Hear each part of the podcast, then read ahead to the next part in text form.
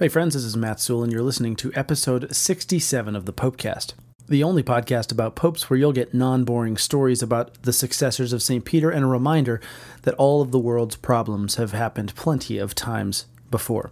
Our sponsors this week, once again, are our friends over at Catholic Balm Co. So I have to say that Mrs. Popecast is very glad that my beard has now grown back, and I, for one, am glad to once again be able to use my Chrism beard balm once again from Catholic Balm Co. It not only smells great, but apparently it's good for both your beard and your skin. So head over to CatholicBalm.co to check out their great variety of products, especially if you're looking to support an awesome small business. And be sure to enter the word POPE, P O P E at checkout to get 10% off your entire order. So once again, that's catholicbalm.co and the word Pope at checkout. Thanks again to Catholic Balm Co. for sponsoring the Popecast.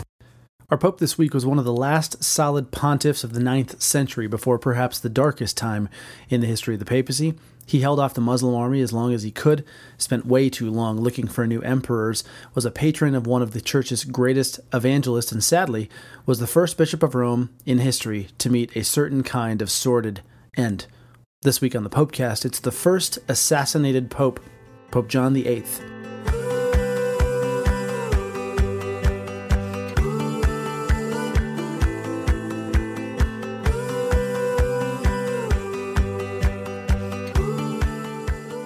Around the year 820 AD, the future Pope John VIII was born in Rome, and from relatively early adulthood was a trusted advisor to several popes prior to his own election. From what we can tell, John served under four different pontiffs in a career spanning nearly 20 years as an archdeacon in the Eternal City. John first appears in history with the papacy of St. Leo IV, the Pope who built the wall, as listeners to the Popecast may remember way back in episode 14. And he went on to serve in the court of Benedict III, St. Nicholas the Great, and Adrian II before he was called into service as Bishop of Rome himself in 872. The man who was elected to succeed Adrian II on December 14, 872, was a complicated figure. The Catholic Encyclopedia notes that, quote, all modern historians are agreed that John was one of the greatest of the great popes who sat on the chair of Peter during the ninth century. Some, however, on what would seem to be insufficient grounds, regard him as cruel, passionate, worldly minded, and inconstant. Europe at the time was largely still a part of what's come to be called the Carolingian Empire, the rule by Frankish kings which had begun with the crowning of Charlemagne as Holy Roman Emperor in the year 800, but had in recent decades begun to splinter into autonomous kingdoms. By John VIII's arrival in the chair of Peter, the Carolingian Empire was on its last legs. It would begin its decline about halfway through John's reign, more on that in a bit, and be on life support within a decade of his death.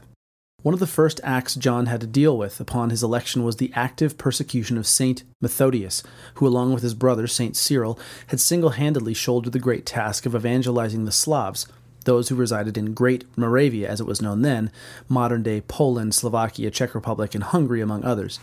The brothers, patrons of Europe, and known now as the apostles to the Slavs, went so far as to invent an entire written language and alphabet in service of their missionary efforts.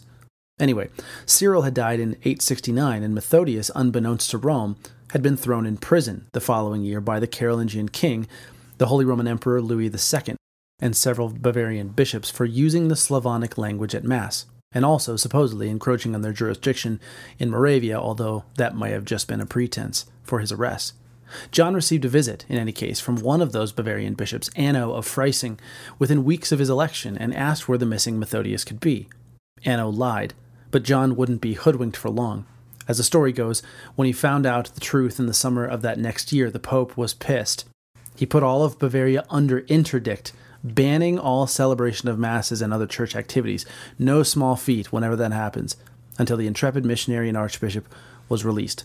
He then welcomed Methodius to Rome, and eventually was convinced by the saint to allow a translation of the Bible into Slavonic, in addition to extending the previous permission that he had to say Mass using that same tongue. John VIII was the key figure in Methodius' ability to overcome all opposition and continue his missionary work to his death over a decade later. The Pope thankfully only had to play nice with Louis II for a short time more, given that the Emperor died in 875.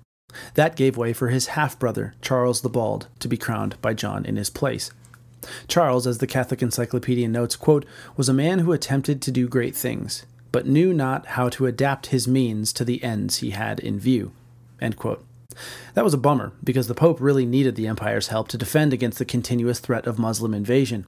John VIII had apparently witnessed the Saracen raid against Rome as a young man, and according to author Matthew Bunson, in his book The Pope Encyclopedia, John wrote this about them quote, If every tree in the forest were changed into tongues, they could not describe the cruelties of the impious pagans.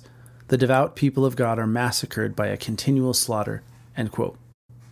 John managed to refortify the wall previously built by St. Leo IV for the same reason, and he made it a priority to rebuild the Basilica of St. Paul outside the walls and various peasant residences that had been damaged in the previous raids. But John only received nominal help from Charles. He couldn't rally the other Italian rulers together, and Charles the Bald died barely two years into his own imperial reign. The next four years were a struggle for John VIII. He basically ended up wearing the papal tiara and imperial crown at the same time, as he searched in vain for yet another Holy Roman Emperor. Carloman, one of Louis II's sons, was considered too sick by the Pope for the Pope to approve him, and Charles the Bald's son, Louis the Stammerer, how's that for a nickname, supposedly declined the job. And so John's attention fell to another Charles, Charles the Fat, that is, who he finally crowned emperor in 881. No word on what Charles the Fat would have preferred his nickname to have been instead. Now, a pope can never have enough plates spinning at one time, of course, so as if that wasn't enough already, in the east there was a perpetual storm burning. Three years prior to John VIII's election, Pope Adrian II had condemned Photius I, the Patriarch of Constantinople, basically as a way to end a political power struggle between Rome and the new Byzantine emperor at the time. Now, Photius was a usurper of the high office, with St. Ignatius of Constantinople being the rightful holder. Photius himself was a great and renowned scholar to his credit and is even venerated as a saint for it in the Eastern Orthodox Church, but his behavior in this episode left a lot to be desired. He was able to convince John VIII from exile to welcome him back into the fold after Ignatius died in 877, but John agreed only if Photius met certain conditions. Photius didn't meet those conditions, making him probably the dumbest smart person of the ninth century. And so, Photius was given the excommunicatory boot, again in 881. John VIII served as pope for a full ten years, and he likely faced no struggle quite so unique as that of the Roman nobles. Surprise, surprise. At his election, many of the church's highest offices were in the hands of folks you wouldn't trust a bologna sandwich with, let alone the church's treasures. Among them were the brothers Gregory and Stephen, both rampant embezzlers, and Stephen's son in law, George of the Aventine, who was an infamous murderer and adulterer. There were several others, but friends with the group was none other than Formosus, Bishop of Porto, the man who would later not only be Pope himself, but would have his dead body put on trial in the famous Cadaver Synod a quarter century later. Various combinations of this group hatched more than one plot against John, including trying to get the Saracens to step in, but thankfully the Pope proved too formidable an opponent. Not so thankfully, they opted to flee Rome instead, with the church's treasury in tow, but John would have the last laugh. He called them to a trial in Rome, and when the group refused to appear, John made sure that, as the Catholic Encyclopedia notes, quote, the exiles were degraded and excommunicated, quote, and not once, but twice, repeating himself a couple of years hence. Two days after his 10th anniversary as Pope, John VIII died, but not just of any natural cause. According to legend, our Pope was murdered in cold blood by members of his own court, first being poisoned, and afterward, when the poison wasn't taking quickly enough, was clubbed to death. If the story is true, that would make John VIII the first assassinated pope in history. And I suppose we should include a small caveat that his was the first assassination due to political intrigue or personal strife, with actual martyrdom not counting in this case. John's murder in 882 was the first of seven such instances in church history, but wouldn't even be the last one that century. Not 15 years later, Pope Stephen VI would be strangled to death directly as a result of the aforementioned Cadaver Synod. Now, that's a wrap for the story of John VIII, but as we do with every episode that we're able, we'll close today with words from Pope John VIII himself. Here we have the beginning of a letter to Branimir of Croatia, a duke who reigned during John's time, and the man to whom John delivered the news of Croatia becoming officially a sovereign state with papal recognition on June 7, 879. Now, in these letters, I always encourage folks to pay special attention to the language being used by the popes to describe themselves and their office, so many centuries yet before the Protestant Reformation. Here's John VIII to Branimir. To our dear son Branimir, the letter from your noble self, brought to us by Ivan, honored and trusted priest, shows us more clearly than the daylight how great is your faith and true veneration for the church of the holy apostles Peter and Paul and for us.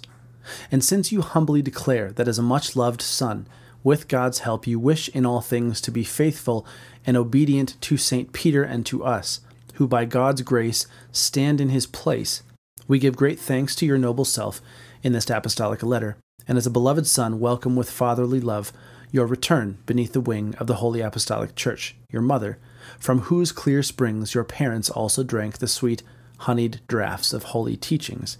And we embrace you in spirit, and would strengthen you with apostolic goodness, and may the grace and blessing of the Lord and of the first among the apostles, Peter and Paul, and our own rain down upon you. And may you always be in good health and protected from enemies visible and invisible, who incessantly lie in wait to the danger of human salvation, so that you may more surely achieve your desired victory over your enemies. For in so far as you do humbly submit yourself to the Lord and to his holy laws, and obey him and honor his priests and his servants for loving the Lord, then victory will without doubt be yours, and you will gain mastery over your enemies and rebellious adversaries. I therefore exhort you, in all that you do, to think of the Lord, to fear him, and with your whole heart to love him. Well, Thank you for listening. We hope you enjoyed the story of Pope John VIII, the first assassinated pope. If you did, if you're enjoying the Popecast and you haven't done so already, please be sure to head over to iTunes, leave us a rating and a review. It helps, of course, to make sure more folks can find and listen to the show. Thanks again to our sponsors, Catholic Balm Co. Uh, and then also another quick reminder, be sure to check us out at patreon.com slash the Popecast. We, of course, have uh, lots of great stuff over there, depending on the tier you pick. Uh, but most especially, we've got some sweet Popecast mugs and also some Popecast T-shirts that are in the mix. So uh, you can pick your tier there. You can set your monthly limit. It's it's set to uh, charge per episode instead of per month. So you only get billed uh, when we actually produce new content. Uh, so once again, that's Patreon.com/slash the Popecast. And of course, thanks as always to our listeners, new and old. You can always catch us on social media between new episodes at the Popecast, and feel free to shoot us an email uh, from our website, thepopecast.fm. Sometime we'd love to hear from you. So as we head out today, let us give thanks for the life of Pope John VIII, for working diligently for good when the forces of evil seem to be attacking from all sides. May we likewise receive the grace of fortitude to be a light to those around us, come what may. Until next time.